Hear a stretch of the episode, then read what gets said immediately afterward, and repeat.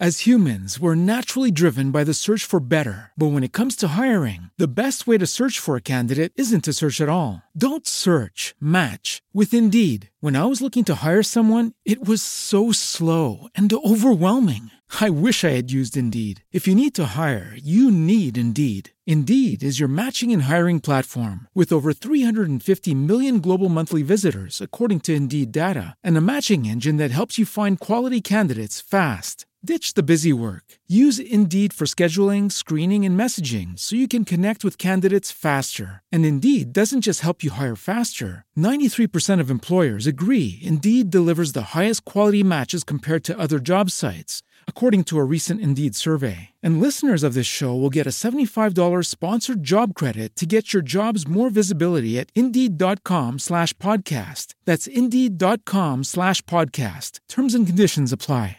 Buonasera a tutti e benvenuti a una nuova puntata del Medio Oriente dintorni show. Oggi, dopo avervi parlato di Mohamed Shukri e del suo Il pane nudo, dopo avervi parlato di eh, Tahar Benjeloun e la sua creatura di sabbia, oggi per la prima volta vi parliamo di una scrittrice donna, una delle scrittrici più importanti di tutto il panorama arabo e di tutto il panorama magrebino in particolare, soprattutto per quanto riguarda la causa femminista, ossia Fatima Mernissi Specifico fin da subito di non farvi spaventare dalla parola femminista, anzi, io onestamente posso dire che quando l'ho letta, non perché io sia spaventato dalle femministe, io adoro le femministe, penso che, cioè, tendenzialmente per dire... no, diciamo che ci vado assolutamente d'accordo e conosco una classica, conosco un sacco di femministe, ma è vero, io sono convinto del fatto che una società debba essere meritocratica, appunto, cioè per dire se uno mi dice quote rose, eccetera, non mi interessa, ma così come se, mi, eh, come se mi dicesse, ah, guarda, ci sono X uomini, ci sono X, eh, non so, col naso ne, nei capelli, ci sono X, che mi interessa? Mi interessa se uno è bravo. Questa piccola parentesi perché uno lo sappia. Anzi, cioè, se una donna è bravissima, non vedo perché non debba essere presidente se per fare dei esempi così, eh, sempre giocando sul uh, sesso, se un transessuale è effettivamente il più bravo a governare che governi per dire gay, uomo, donna, eterosessuale, non penso che sinceramente quell'aspetto lì sia importante. Comunque, non ci interessa, eh, era una piccola parentesi mia. Parliamo invece della Terrazza Proibita, un libro che ha fatto veramente la storia di questo paese, un libro che ha veramente significato tantissimo per il Marocco, anche perché parla di un momento storico molto particolare e molto interessante, già visto in realtà con Mohamed Shukri, ma questa volta dal punto di vista femminile e dal punto di vista di un abitante di Fes, che è molto diversa come città rispetto a Tangeri, che invece, per intenderci, più simile forse a una città algerina tipo Orano come storia, come vissuto, quindi molto più vicina, cioè i propri interessi derivano dal mare, derivano dal porto e anticamente suppongo anche dalla pirateria. Adesso non ricordo esattamente, però suppongo e non penso di sbagliare. La terrazza proibita appunto ci narra un altro universo completamente diverso e che non c'entra nulla con quello narrato da Mohamed Shukri, non perché siano diversi, ma perché era molto diversa la condizione della donna e in particolare lei eh, racconta di questo periodo della propria vita che è sostanzialmente quello in cui ha vissuto nell'Arem, perché dovete sapere che a partire dagli anni 50 all'incirca eh, cambia tutta l'istruzione in Marocco, quindi si passa da un'istruzione tipicamente molto, si- cioè un'istruzione molto simile a quella che si può vedere ad esempio in Afghanistan, per dire, quindi un'istruzione che è quasi esclusivamente di stampo religioso, quasi esclusivamente riservata a uomini, o diciamo, sì, a uomini tendenzialmente, a ragazzi e uomini.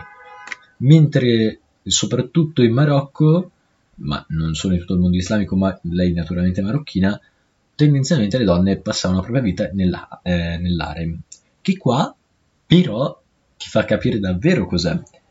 Ossia, eh, appunto qui poi tutto il racconto della sua infanzia in quest'arem, eccetera. Però parliamo del protagonista, che è molto importante perché è una concezione che non c'è. Cioè, in Italia noi ci immaginiamo l'harem, per intenderci, come una sorta di enorme stanza dove il sultano arriva e ci sono tutte eh, ogni volta donne diverse, sempre più belle, che stanno lì solo per piacere del sultano. Questa è tipicamente l'idea del, di harem che è in mente in Italia. L'harem vero però è molto diverso proprio perché non c'entra niente con queste fantasie tipicamente europee, ma non solo, che si avevano.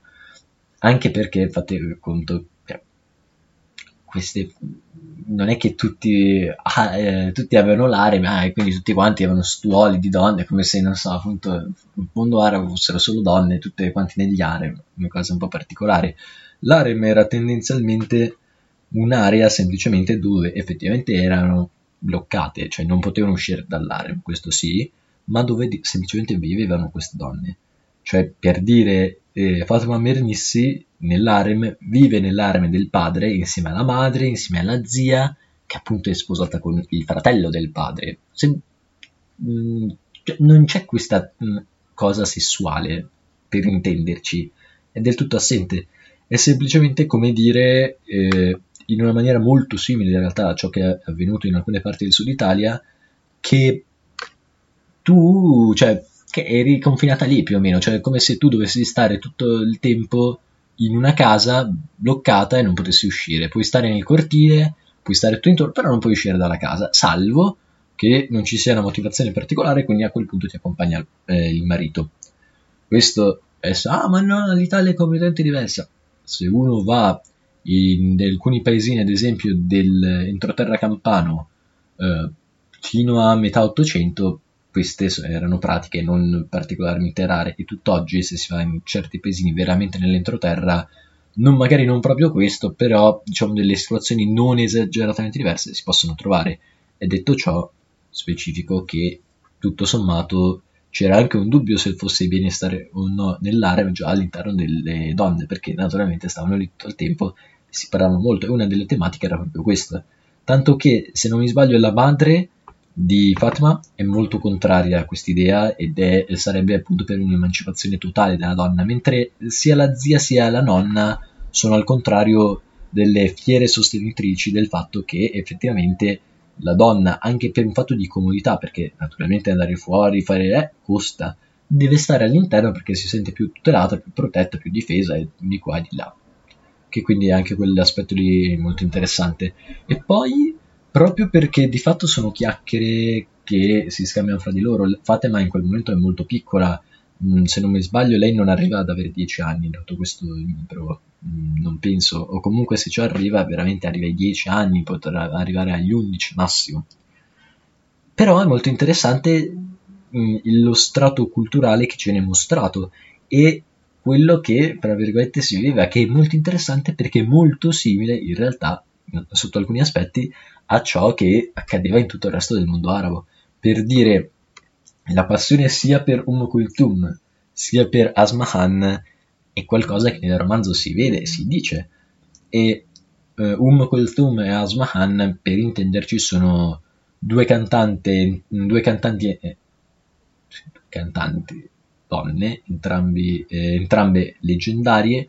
Eh, Asbahan era siriana ed era nota per questa sua bellezza incredibile, per il fatto anche di essere eh, una diva effettivamente tormentata. Abbiamo scritto la storia sul nostro sito, trovate lì, però sostanzialmente una donna sempre bloccata sia fra l'amore per la propria famiglia, per la propria gente, sia fra il suo desiderio di libertà e quindi questa ricerca de, di libertà, tipo al Cairo, lei che invece era siriana, però di una tribù particolare, molto interessante, e anche un Kulthum che invece è il simbolo proprio del nazionalismo arabo, della liberazione dei popoli arabi dal gioco europeo, che compaiono tranquillamente, e lo si dice e ti viene raccontato.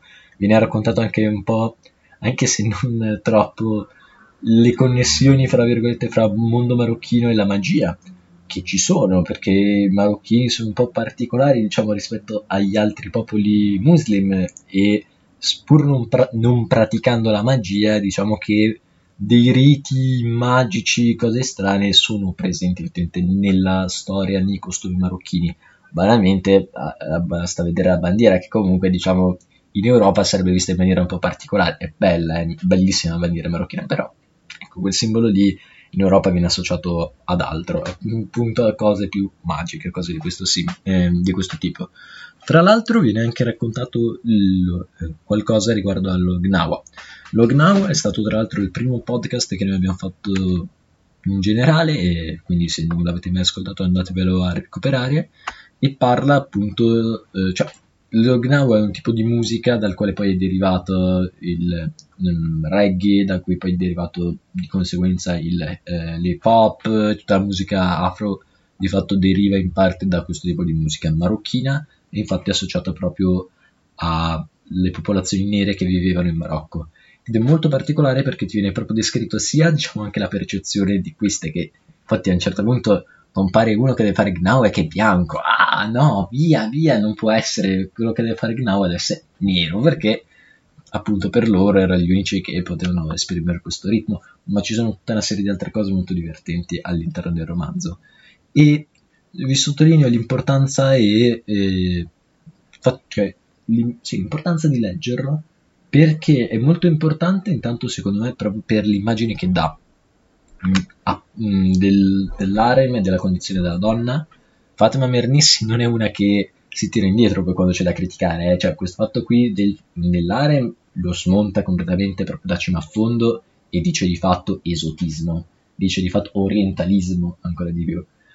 Però lei non è che è tenera con quelli che appunto si comportano male, con quelli che appunto provano a dire che non so, l'uomo è meglio della donna e dice pazzo, tra virgolette, adesso naturalmente non utilizzano queste parole, però fa capire molto palesemente da che parte si pone. Quindi è una lettura squisita che consiglio, consiglio in particolare a tutte le marocchine che non l'hanno mai letto perché è un affresco molto importante anche de, dei privilegi, fra virgolette, che hanno loro, perché Fatima Mernissi è la prima generazione di donne che va a scuola e la scuola alla fine è qualcosa che quando noi la facciamo, io anche lo dico per primo, io non andavo bene a scuola, cioè andavo bene in quelle materie che piacevano a me, quello che non mi piaceva andavo male, proprio per essere chiesto, bocciato, cioè, quindi non ho un percorso scolastico memorabile, ecco. Però già solo questo aspetto penso che sia molto importante, oltre che raccontare la storia del proprio paese, veramente, e non raccontando storie, ma raccontando proprio il vissuto, che secondo me è fondamentale per avere un punto di vista su qualcosa che potrebbe accaderti di nuovo. Tutte le storie possono accaderci a noi personalmente, tutte. Eh. Non è che, salvo quando c'è il grifone volante, eh, quel, no, effettivamente il grifone volante non ti può venire a prendere. Però, diciamo, all'interno delle dinamiche normali tutto ci può accadere. E avere un panorama sulla vita quotidiana, su come vivere, ad esempio io non sapevo, e me eh, l'ha spiegato questo romanzo, che tradizionalmente le donne marocchine perif- cioè, che venivano dalle campagne non avevano il velo, mentre lo avevano quelle della città. Quando poi, tra virgolette, quelle della campagna iniziarono a venire in città, la cosa si invertì. Per un motivo semplice, quelle della campagna erano rimaste indietro, quelle della città erano andate avanti. Quindi quelle mm, della campagna iniziarono a mettersi il velo, quelle della città proprio perché vedevano che invece c'era uh, tutto ciò che riguardava l'Europa, il velo non c'era più, e iniziarono a toglierlo. Questa è una cosa particolare che non sapevo e che ho scoperto appunto grazie a questo libro. Ah, l'ho già detto in qualche podcast precedente, poi veramente mi taccio. Sfruttate i libri da questo punto di vista, perché un libro eh, ti dice tanto di più rispetto a, uh, alla storia semplice, e, ma ti parla molte volte proprio del vissuto, dei costumi e di tutto.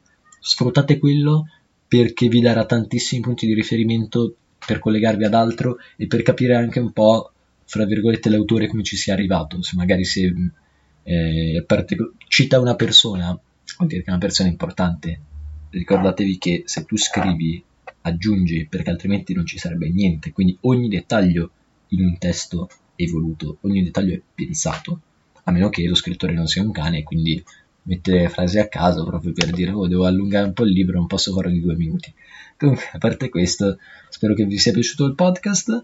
Eh, io pensavo di fare qualcosa riguardo al Darja, che è il dialetto marocchino, ma mi sono accorto che c'è un altro libro bellissimo marocchino di cui non vi ho parlato, visto che ho fatto tre, facciamo quattro, E non è detto che non salti fuori un altro libro marocchino a quale io non ho pensato prima e che potrebbe essere interessante, oppure non lo so. Fatemi sapere comunque tutto alla prossima e domani ci vediamo con Mahi Bine Bine e, e che, il grande salto, dal quale poi tratto le Shadow degli Voi seguiteci su Facebook, Instagram, YouTube, Spotify, chi più ne ha più ne metta, come dico sempre. Alla prossima. Tan, tan, tan. As humans, we're naturally driven by the search for better. But when it comes to hiring, the best way to search for a candidate isn't to search at all. Don't search, match with Indeed. When I was looking to hire someone, it was so slow and overwhelming. I wish I had used Indeed. If you need to hire, you need Indeed. Indeed is your matching and hiring platform with over 350 million global monthly visitors, according to Indeed data, and a matching engine that helps you find quality candidates fast. Ditch the busy work. Use Indeed for scheduling, screening, and messaging so you can connect with candidates faster. And Indeed doesn't just help you hire faster. 93% of employers agree Indeed delivers the highest quality matches compared to other job sites, according to a recent Indeed survey. And listeners of this show will get a $75 sponsored job credit to get your jobs more visibility at Indeed.com slash podcast. That's Indeed.com slash podcast. Terms and conditions apply.